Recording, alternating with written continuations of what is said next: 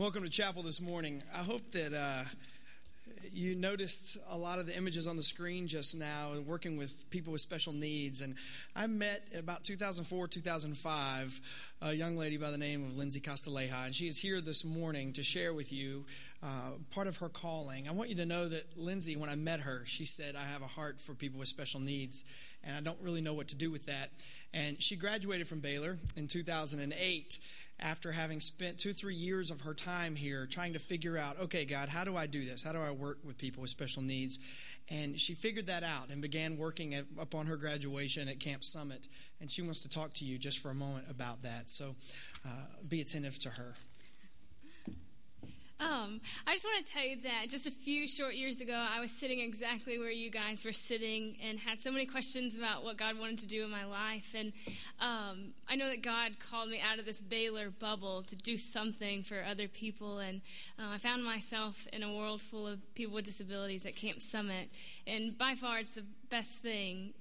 Not, I mean, I don't know. Um, people with disabilities just give me so much um, insight to what we're supposed to live life like because I really see them live um, more like Jesus does because they look at you and they love you unconditionally. Uh, we have campers come through our, our gate and just say, We come because we get to leave our disability at the gate and we get to be seen for who we are and not for the fact that we're in a wheelchair. So, um, this summer, I encourage you guys to get out, do something with your life, step out of this Baylor bubble. It's a great place, but um, you get to experience so much more whenever you get to step out and serve other people.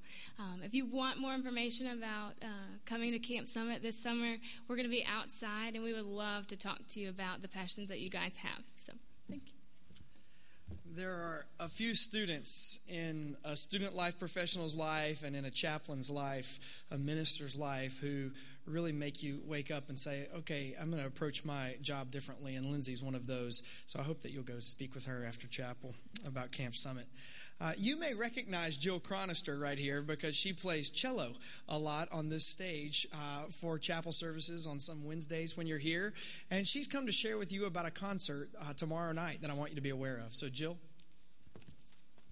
Good morning. This faculty and students of the School of Music have decided to partner with the Salvation Army to put on a benefit concert for Haiti. It's going to feature the Baylor Symphony Orchestra, the Baylor Jazz Ensemble, and the a cappella choir. It's tomorrow evening at 7:30 in the McCrary Music Building. It's going to be in Jones Concert Hall. The admission is completely free, but donations are going to be accepted at the end of the concert in the back by the Salvation Army. We hope to see you guys there. Fantastic. Thank you both. Let's pray this morning as we get started.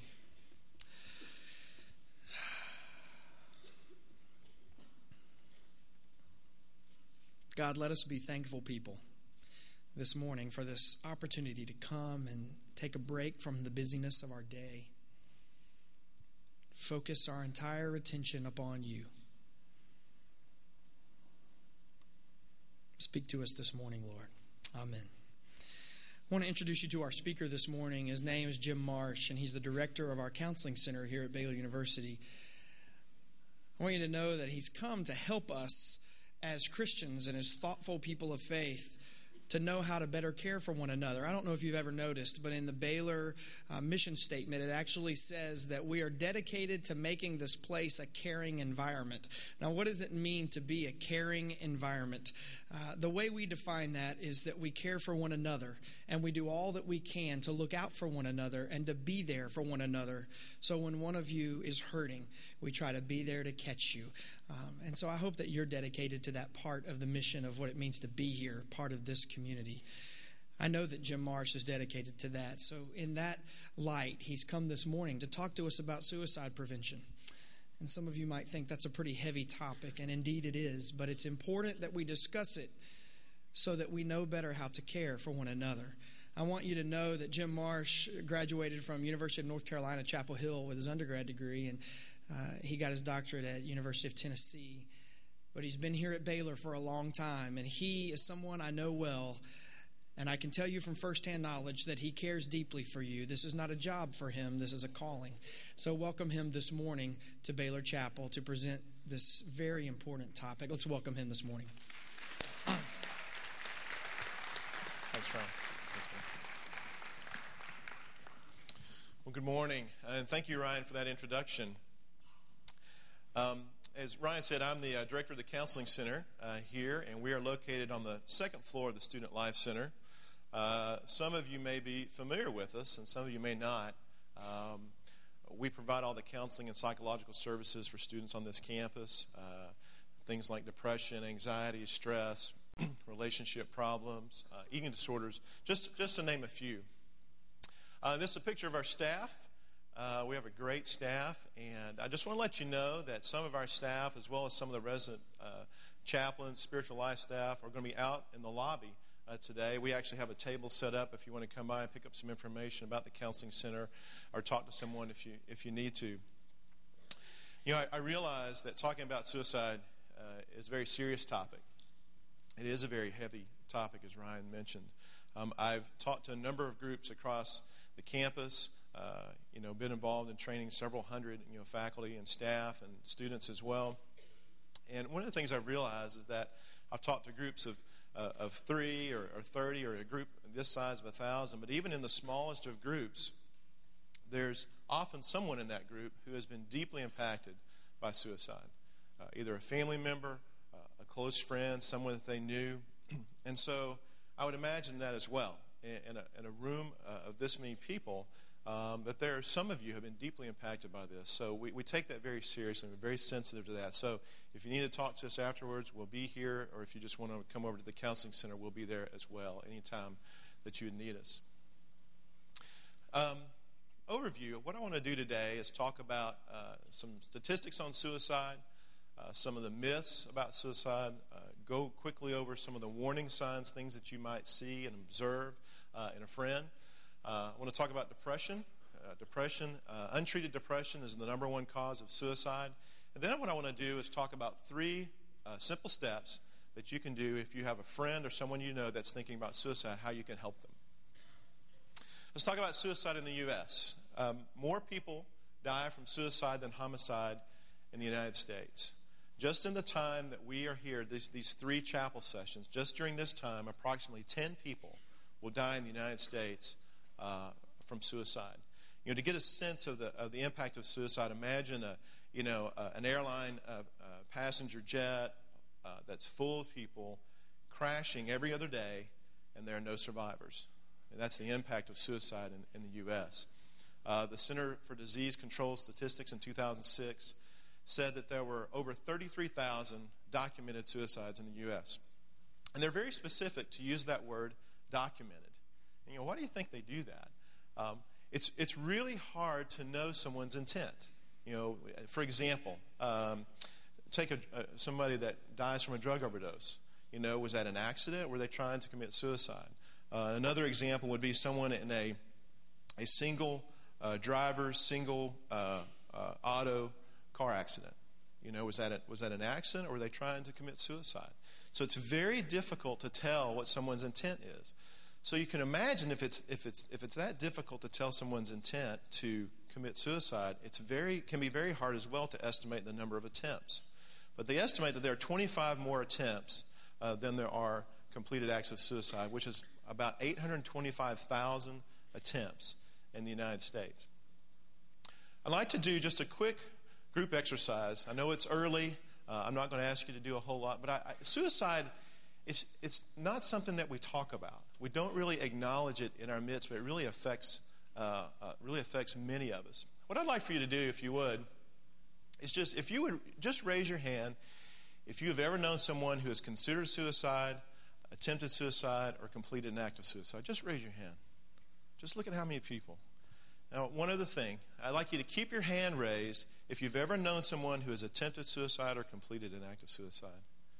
I mean, just get the sense of how much that impacts us. Thank you for doing that. I really appreciate that. Let's talk about suicide in college students. Uh, the American College Health Association has been studying this for several years. And one of the uh, most consistent data points is that 10% of students say that they have seriously considered suicide uh, in the past 12 months.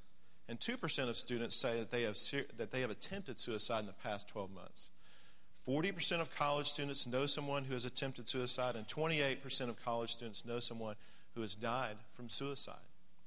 It's the second leading cause of death for college students.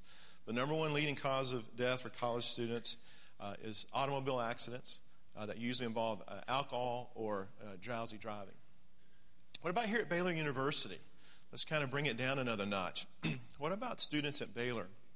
We participated in a research survey in 2006. We're getting ready to do a, another one. And we asked Baylor students about their thoughts of suicide. And what we found is that between 17 and 18 percent of Baylor students said that they had seriously considered suicide at some point in their life. 6% said that they had seriously considered suicide in the past 12 months, and 1.5% said that they had attempted suicide at some point in the past 12 months. Here on this campus, we had uh, two suicides on campus uh, in the 2006 year, and then we had two suicides on campus uh, back in the spring of 2009. Prior to this, we had not had a suicide going all the way back to 1999. And historically, across the country, students who commit suicide are not at the counseling center are not receiving any type of treatment or assistance at all. And that's happening all across the country. We also knew this is that, you know, who do students tell? If a student's thinking about suicide or they've attempted suicide, I mean, who do they tell?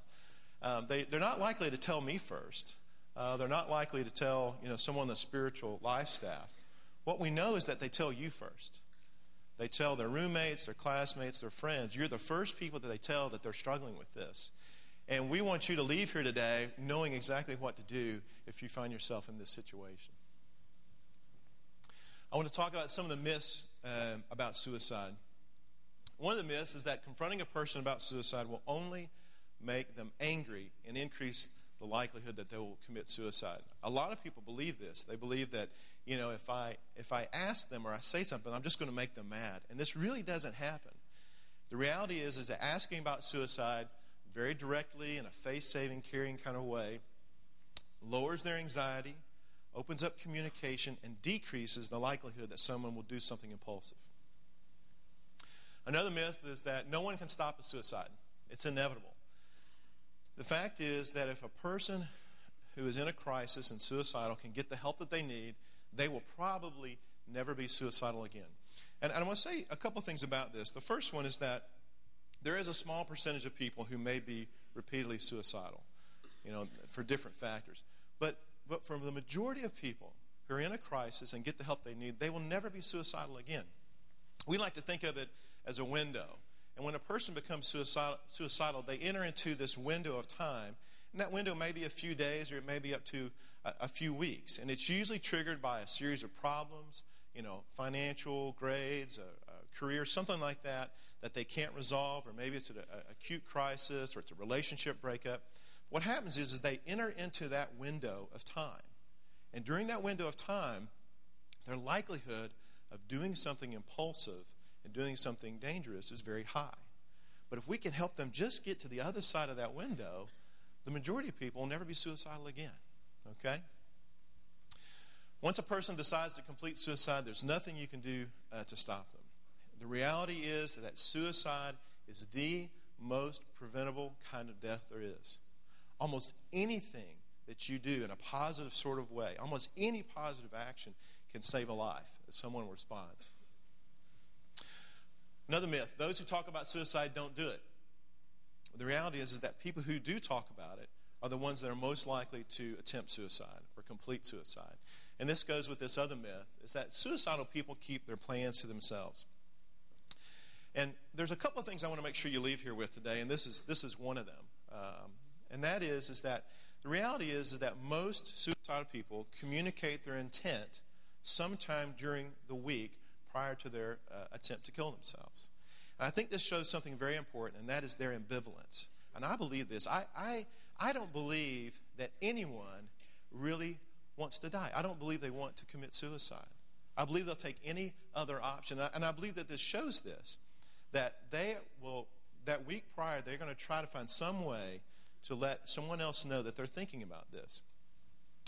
Uh, the Golden Gate Bridge out in California, uh, some of you, are, I'm sure, are familiar with this.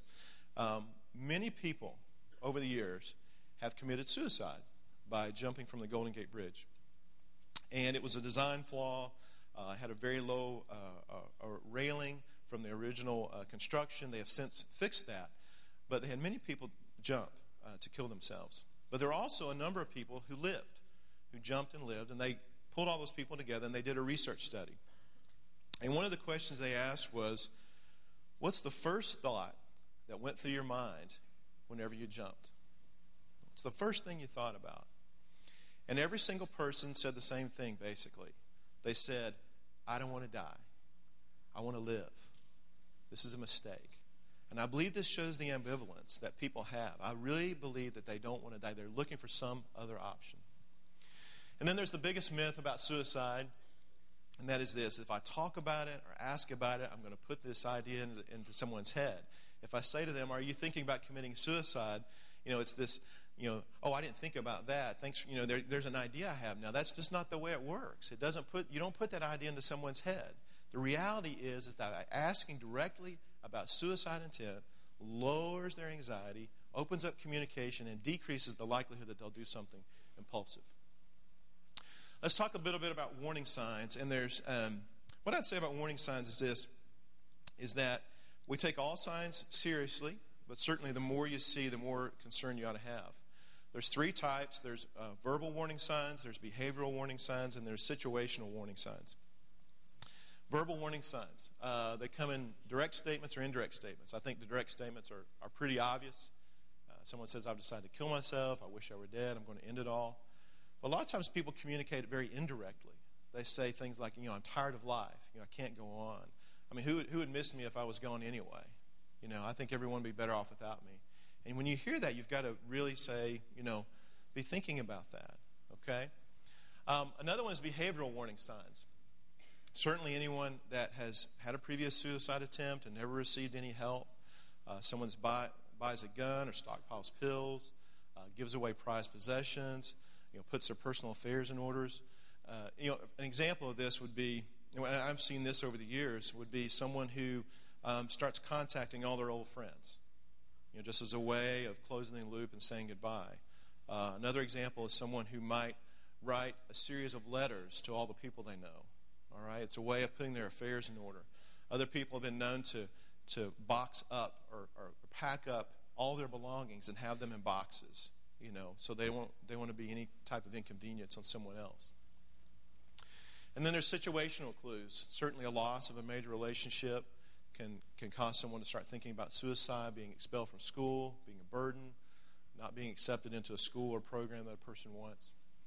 Certainly, death of someone close uh, to them, especially if that death was by suicide. Let's talk a bit about depression. Up to 25% of all Americans experience an episode of depression in their lifetime. Untreated depression is the number one cause of suicide. Two thirds uh, of people who commit suicide were depressed at the time. And what I want you to hear me say is that depression is something that is very treatable. I mean, as psychologists, I mean, there's some things that we, we don't have good success with, but then there's things we do have good success with. Depression is one of those things that we do have good success with. Uh, there's very good medications, and medication along with counseling is, can be very effective. But the sad thing is, is that less than 25% of people who are depressed get adequate treatment. Okay, we want to really close that gap.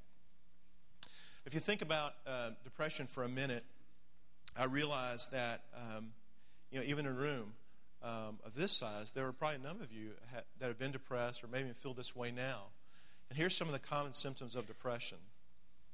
And just take a minute and look at that and, and see all the different symptoms that there are. Imagine for a second what it would be like to be a student trying to go to class, trying to study, and you felt like this. That'd be pretty difficult, wouldn't it? It'd be hard to get up and go to class, it'd be hard to focus, you'd probably feel isolated. Um, it'd be pretty challenging. It's not like you really get to call time out in the middle of the semester. Um, Baylor's a Christian university. Uh, my hope is that we're always being sensitive uh, to those around us who might feel this way, but what do you think it's like, or what is it like being at a Christian university sometimes and feeling this way? I've had students tell me that they feel ashamed. They feel like they have to hide this. They don't feel like they can talk about it. Because as a Christian, I'm supposed to be joyful. You know, I'm not supposed to feel this way. Okay? So, what do you do? If you have a friend or someone you know who is depressed or has demonstrated any of these signs that I've just talked about, I want to give you three simple steps that you can use to help someone uh, that might be in a crisis. And these come from a program that I do called QPR, which stands for Question, Persuade, and Refer. And the first one is you just want to ask the question. If you're concerned about someone, you just want to ask a question about if they're thinking about killing themselves, if they're thinking about committing suicide. There's two ways to do this there's a less direct way and a direct way. I am not a big fan of the less direct way. I put it up here just so you can have it. Maybe that would help you warm up to asking the question. But really, you want to ask it very directly. And, you, and research shows that you want to ask it one of two ways. You want to ask, are you thinking about killing yourself or committing suicide? Just in a faith saving, caring uh, kind of way. You want to ask that question. I realize that if you were to ask that question, you'd probably be nervous. Uh, and even if, if you are nervous, it's, it's better just to ask the question. This is a question I ask every day, so I'm very used to that. So I realize that you would probably be nervous doing that. So you ask the question. Um, there are a couple ways not to ask the question. And the reason I put these up here is I think it's important to understand this is that um, suicide, thinking of suicide, um, to someone that's thinking about this, this is not a stupid idea. This is not a crazy idea. I mean, to them, this is their answer. I mean, this is the solution to the problem they have. You know, they're in that window, okay, of time, all right, and they cannot solve this problem that they're experiencing. And so what happens is this thought of suicide comes in. It's not a, you know, it, it's an answer to them. Step two, you want to persuade to live. I said there are a couple of things that I want to make sure you leave here with today, and this is the second one. Um, suicide is not the problem. Suicide is not the problem. It is the only solution to a perceived unsolvable problem. A person's in that window of time, they have these series of problems they can't resolve. Suicide, the thought of suicide drifts into the picture. So, if you're there, you want to do this. You want to persuade them to live. Listen, give them your full attention, and then you want to say, hey, you know, I want to help you. I want you to get through this. You know, I want you to live. I care about you. Will you let me get you some help? Just will you let me get you some help? Okay? The third thing is you want to refer to a professional. Uh, two types of referral. The best referral uh, is simply taking them directly to someone who can help them. Okay, I'm going to tell you who that is in just a minute. And the, and the second best referral is saying, will, will you agree to stay safe and not attempt suicide while I go and get you some help? And someone's willingness to accept help, any type of help, no matter how small it is, is a positive indication of a good outcome. The other thing I want to say is this is you've got to remember that someone who is thinking about suicide probably feels pretty hopeless. They're probably discouraged and they don't think anything's going to make a difference. So you may have to do more. You may have to get more involved and be more active in that situation. Who do you contact for help? You can call the counseling center. there's our number. Uh, You know, we're in the second floor of the Student Life Center. We also have counselors on call 24 7. You can call us at any time at night. We answer calls, you know, early in the morning, all times. Uh, you can call the Office of Spiritual Life. But more importantly, just let someone know. Like I said, we've trained almost 700 people on this campus. I mean, tell someone, tell a professor, uh, you know, tell someone the Success Center, and they will know what to do. Uh, last couple of slides. One is um, uh, if someone is in immediate danger, what I mean by this is if they have already injured themselves, they've taken an overdose, uh, they have a weapon and they're threatening to use it, they're standing on top of a bridge, a stairway, a parking uh, deck, you know, call 911 because every second matters. And the last thing I want to say is that almost anything that you do, almost any effort that you give to persuade someone to live and not attempt suicide will be met with agreement and relief. So don't hesitate to get involved. Thank you so much for listening to me today. I'd like for you just to stand, and I'm going to pray for us as we as we end. Lord, I, I thank you for every life that is represented here today. I thank you for Baylor University. Lord, I pray, uh, just give us the wisdom, Lord, and just the hearts to be a caring and compassionate uh, community. Lord, I just pray that there would be uh, life here today. I pray that for anyone that might be hopeless, uh, feeling hopeless, or feeling discouraged, that they would have a sense of feeling hopeful today, that you would bring that. In the name of Jesus, we pray. Amen.